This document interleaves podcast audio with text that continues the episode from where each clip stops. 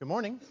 Would you open up your Bible, please, to Matthew chapter 22? Matthew chapter 22, and we'll start reading in verse 33. Matthew chapter 22 and verse 33 is where we'll begin here in just a moment. Thank you for being here, especially those who are visiting.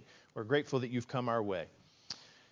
If I ask you the top five things that should fill the Christian heart, almost everyone, Christian or not, would have love on that list, and that would be right. Love, I would suggest, should be first on that list.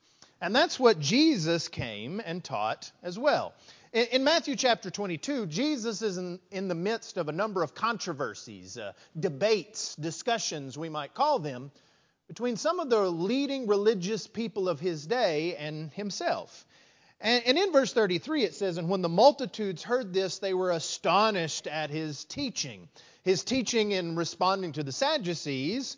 But then in verse 34, the Pharisees come. And when the Pharisees heard that he had silenced the Sadducees, they gathered together. And one of them, a lawyer, asked him a question, testing him, and saying, Teacher, which is the great commandment in the law? Jesus said to him, You shall love the Lord your God with all your heart, with all your soul, and with all your mind. This is the first and great commandment. And the second is like it you shall love your neighbor as yourself. On these two commandments hang all the law and the prophets. Another way of putting it, if we're looking for the top five things that are in a Christian's heart, number one should be love, and number two should be love, right? Love is what we should have in our hearts as Christians. But what if I were to say hate? Does hate have a place in the heart of a Christian? Well, as good Bible students, you would answer correctly that if we love God and if we love others and if we love ourselves, then we have to love ourselves and others and God enough to hate sin, right? Sin is something that we have to hate. And, and we have a number of, of passages in our Bible that tell us that. Romans 12 and verse 9. Abhor, abhor what is evil, cling to what is good. In Romans chapter 7 and verse 15, in talking about his own sin, the Apostle Paul said, For what I am doing, I do not understand. For what I will to do, that I do not practice. But what I hate, this sin that I hate so much, that I do. In Revelation chapter 2 and verse 6, when Jesus is speaking to these seven churches of Asia, he's telling them things that are going well in these churches and things that he doesn't like in these churches. And in Revelation 2 and verse 6, he says, But this you have, this is a good thing, that you hate the deeds of the Nicolaitans, some false teachers in that time who claimed to be Christians, which I also hate. Not that you hate the Nicolaitans, but you hate their deeds. You hate this false teaching because it's sinful and it leads to sin. And even if we think about Psalm 97 and verse 10, lots of places in the Old Testament where we could illustrate this. Oh, you who love the Lord, that's us. We love God. That's what's in our heart. Hate evil. He preserves the lives of his saints, he delivers them from the hand of the wicked. We know that if love is in our hearts as Christians, godly love, then hate has to be there too in the form of hatred of sin. Um, agreed? That was what this sermon was in its infancy. Many months ago, when I started and I put this down on the list of things I wanted to preach on love and hate in the heart of a Christian, this was the sermon I was going to preach, and I did it in three and a half minutes. Not bad, right? But as I studied this idea and I went through the New Testament and looked at all of the times Jesus and others used this word for hatred, but, but especially focusing on Jesus, May I suggest that there's another sense in which we should have hate in our heart? Not, not specifically hate, but hate in terms of its comparison to our love. Love God. But to do that, like it or not, we're going to have to hate some things in comparison to our love that we have for God. Turn, if you would, to Luke chapter 14. Luke chapter 14. If you want to mark your spot there, that's the passage to which we will return a couple of times for the outline of our lesson. Luke chapter 14. And let's begin reading. Um, let's begin reading in verse 25. Luke 14 and verse 25. Now great multitudes went with him, And he turned to them and said to them, Great multitudes, you, you see this? You see all these people following Jesus. And he says to them, If anyone, he has to raise his voice a little bit, if anyone comes to me and does not hate his father and mother, wife and children, brothers and sisters, yes, and his own life also, he cannot be my disciple. And whoever does not bear his cross and come after me cannot be my disciple. For which of you, in intending to build a tower, does not sit down first and count the cost, whether he has enough to finish it? Lest, after he has laid the foundation and is not able to finish, all who see it begin to mock him, saying, This man began to build and was not able to finish. Or what king, going to make war against another king, does not sit down first and consider whether he is able with 10,000 to meet him who comes against him with 20,000? Or else, while the other is still a great way off, he sends a delegation and asks conditions of peace. So likewise, whoever of you does not forsake all that he has cannot be my disciple. That word hate, it invokes all sorts of strong emotions. And it's supposed to. That's why Jesus used that word. Jesus is trying to communicate to us in the most extreme way possible what our attitude toward God is supposed to be, what our love to God is supposed to look like in terms of this comparison. And it's not a comparison between love and greater love. That's, that's the reality. He's using the hyperbole of greater love and hate. That kind of difference to describe our love for God. Um, think about it this way uh, I love sports. You know that I love sports, but I love some sports more than others, right? Um, the U.S. Open of tennis is going on right now. I love tennis. Do you know that about me? Um, I do. I mean, playing tennis is fun, watching tennis is fun. What's not to love? I, I, don't play tennis anymore. I don't watch tennis anymore. And so maybe you say in response, well, Reagan, you really just like tennis. And, and maybe that's true. Maybe I like tennis. But, but I like tennis a lot. Tennis is great. But I love what? I love golf. There it was. Um, Jeremy, look it up. How many tennis illustrations have I used in my preaching career here? Um, not very many. How many golf? Il- no, don't look that up, right? So I love golf. I, I love tennis, but I love golf. That is not the comparison that Jesus wants to make. Um, I hate. Anybody in here ever had food poisoning? I hate food poisoning, okay? Uh, I had a discussion with this. We compared notes with someone just yesterday, our experiences with food poisoning. Anybody who's been through that, I hate that. I hate that. And, and so, what Jesus is saying here is the comparison is not tennis and golf, the comparison is golf and food poisoning. Something that you love compared to something that you hate. That has to be how much more we love God. I love God more than anything else. I think I can really honestly say that about myself. But do I got, love God this much more? Tennis and golf? Or do I love God this much more than anything else? Jesus says, to be my disciple, your love for me has to be this much more. And maybe that's not something that happens right away or overnight. But if we're going to continue in this journey of being a Christian and following God, that's where we have to get. And obviously, we don't literally hate anyone. But such is our love for God, it is as if we do in comparison to our love for Him. That's the gap. And this is the most extreme comparison Jesus could make to tell us you've got to love me more.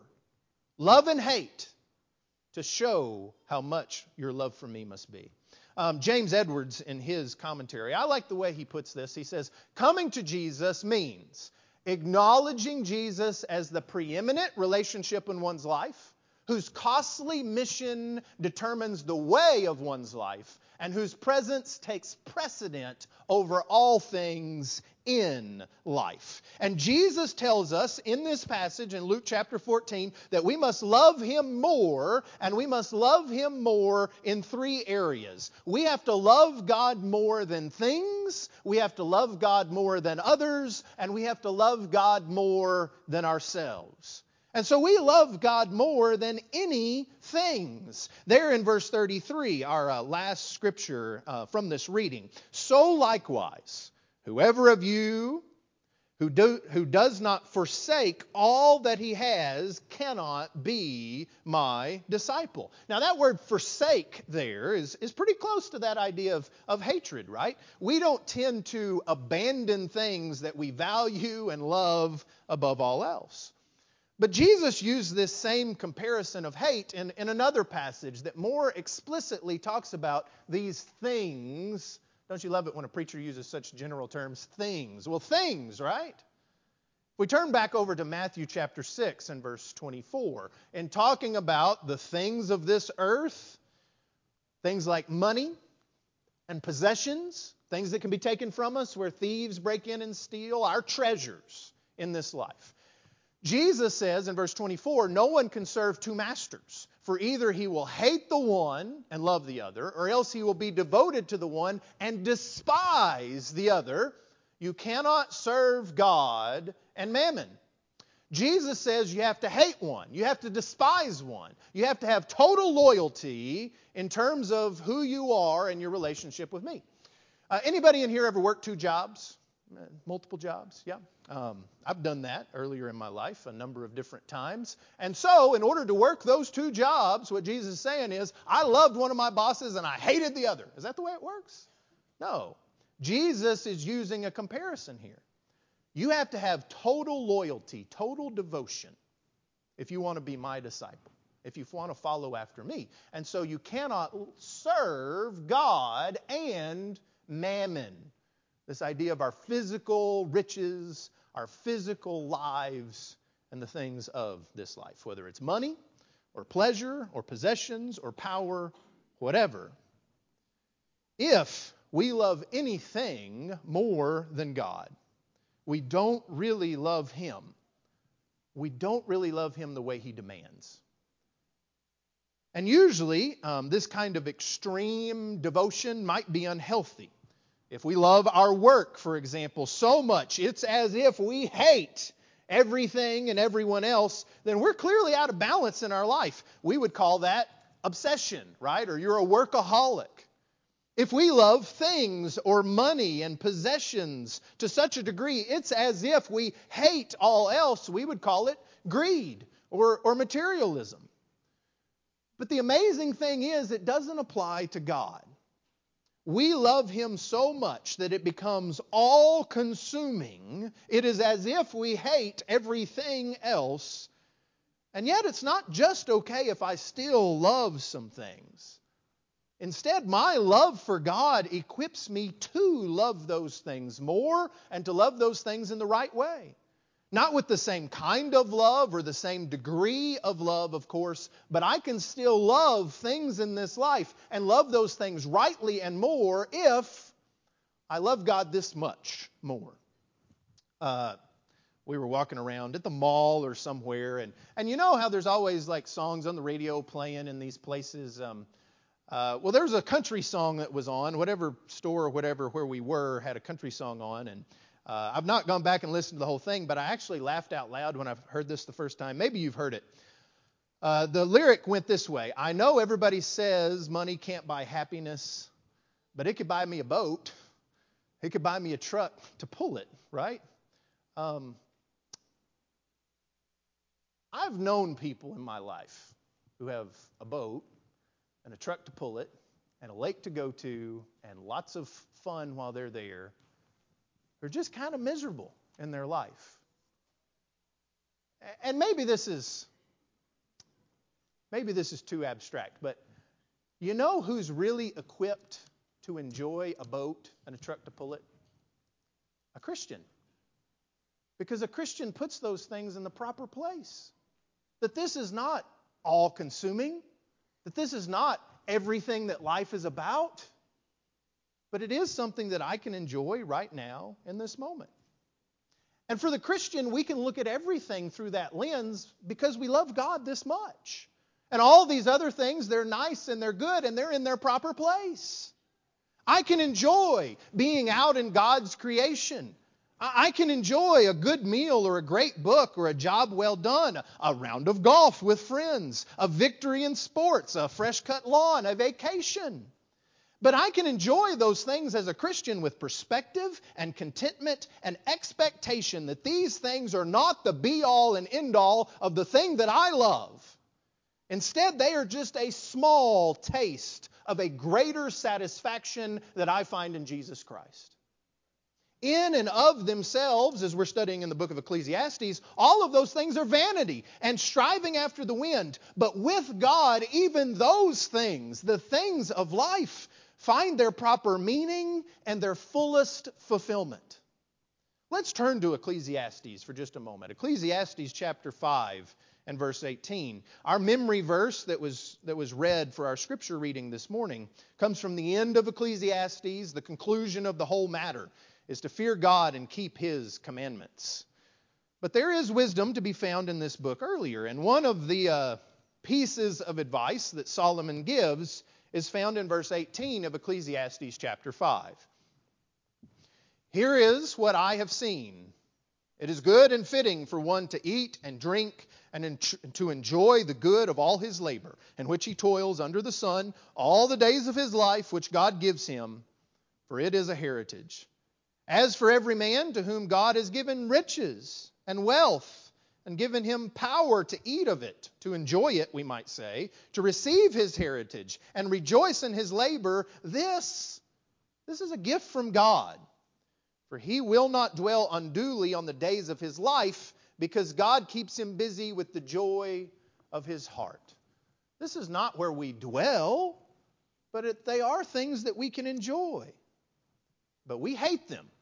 We hate those things in comparison to how much we love God. So we have to love God more than things, but if we turn back to our passage in Luke, we see that it's not just that we love God more than things, we must also love God more than any others. In verse 26, he says, If anyone comes to me and does not hate his father and mother, wife and children, brothers and sisters, he cannot be my disciple.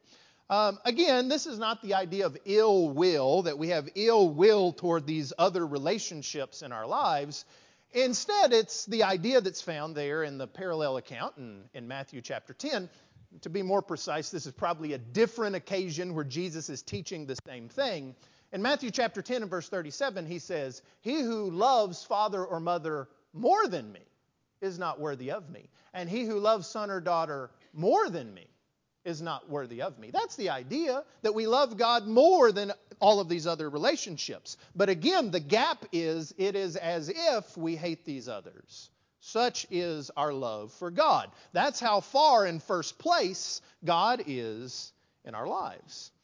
Um, I don't know about you, it probably depends on the way you were brought up, but I'm very liberal and genuine with saying, I love you. Um, I called my dad on his birthday last week, and I told him in that phone call, I love you. But that wasn't some like special occasion, you know, I choked the words out because it's his birthday and I'm being sentimental. You know the way I end every phone call with my dad? I love you, right? And I do. I love my father and my mother.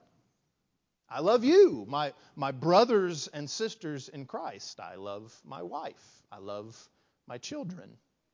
And yes, I love those who are not Christians. And maybe especially I want to show my love to them, maybe to you, as a reflection of Christ's love. But I tell you that I love God much, much more. I should love God much, much more. And maybe that's hard for others in our lives to swallow. And there have been some Christians who have been given the ultimatum from family members it's either me or Jesus. Well, they don't put it in those ways. It's me or the church, it's me or Christianity, whatever. But you must choose. We all must choose. And it's It's an unfair choice when our family members come to us in that sort of way, but the choice, the choice is clear. The choice is Jesus.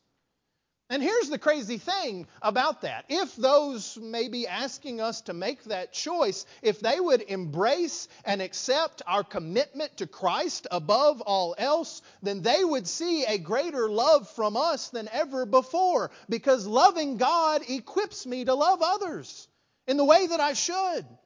If I truly understand what it is for Jesus to love me and me to love in return, I can understand what Jesus means when he says that I need to love others as he has loved me.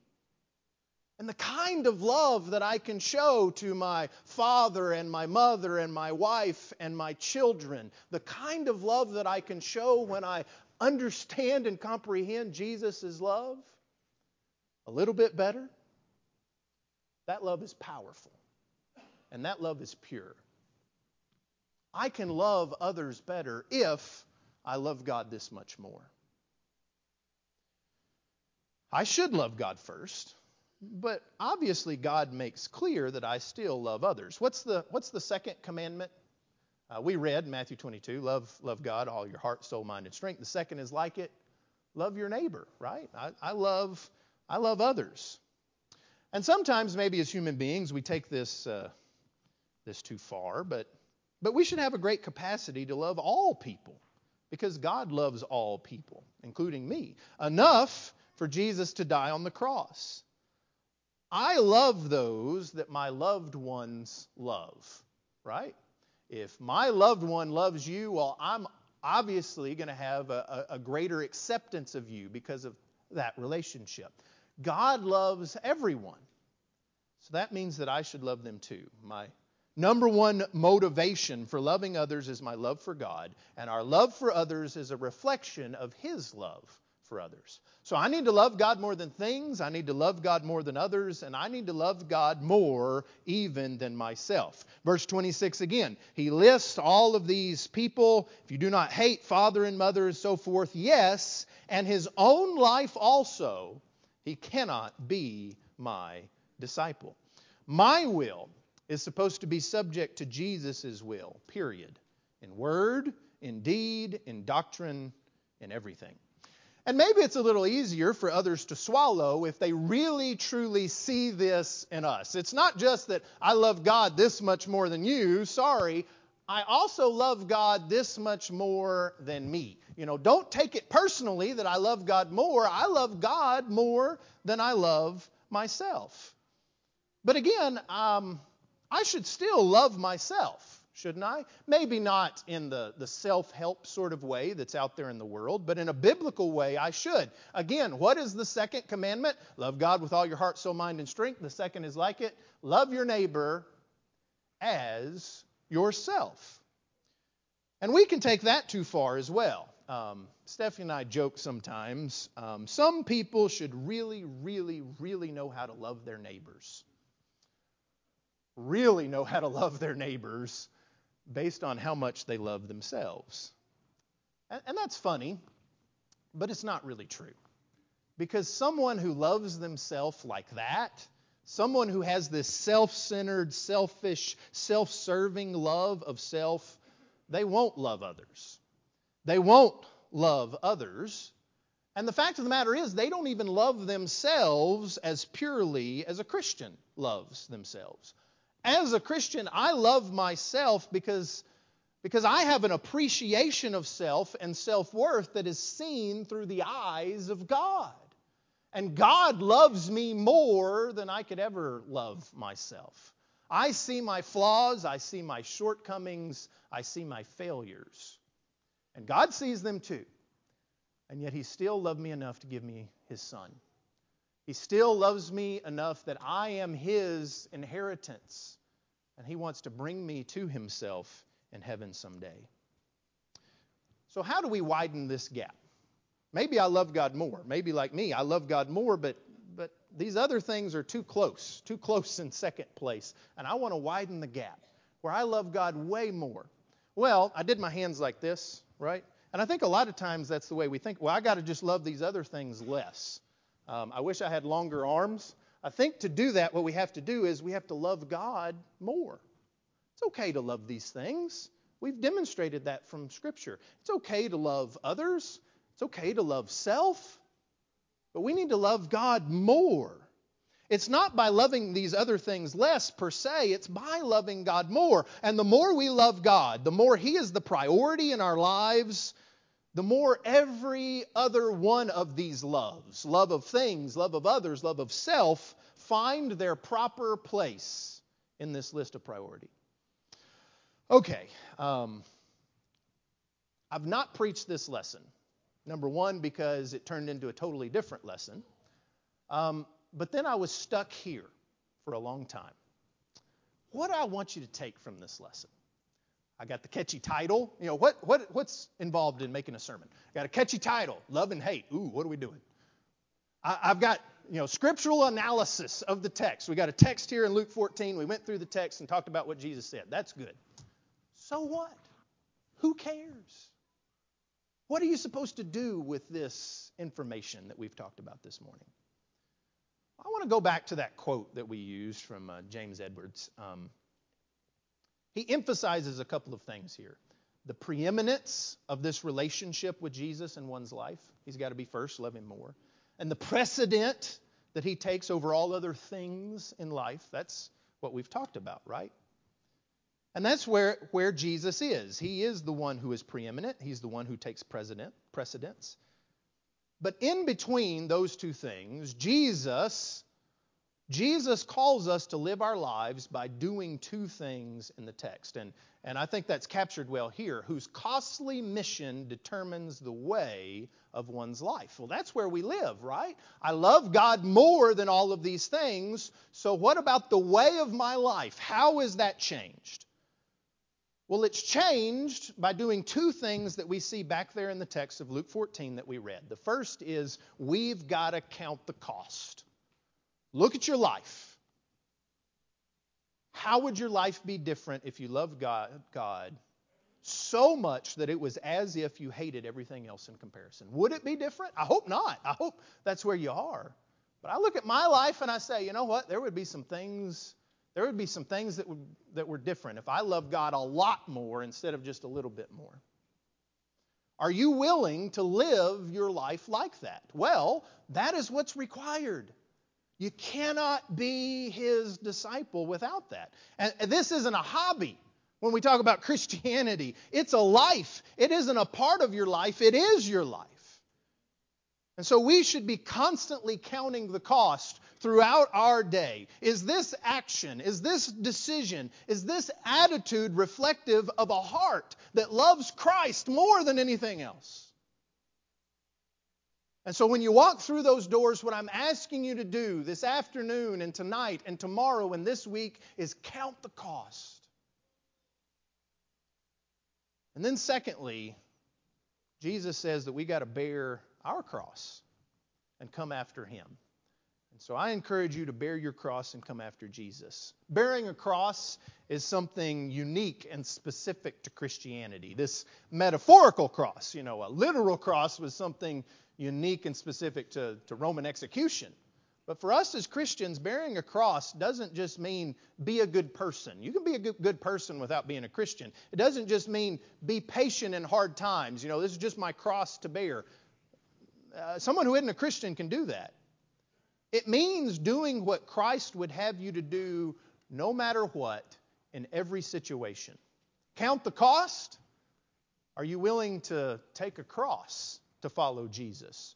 Crucifying yourself daily, putting to death the old man of sin with his passions and desires, and following Jesus, his pattern of life fulfilling my purpose in the plan of God. That's what Jesus had to do in taking his cross. He bore his cross, and, and so I want to fulfill my purpose in God's plan too by taking my cross. And how much easier is that to do? How much easier is it to bear our cross and follow after Jesus if he is the one that we love so much? So much.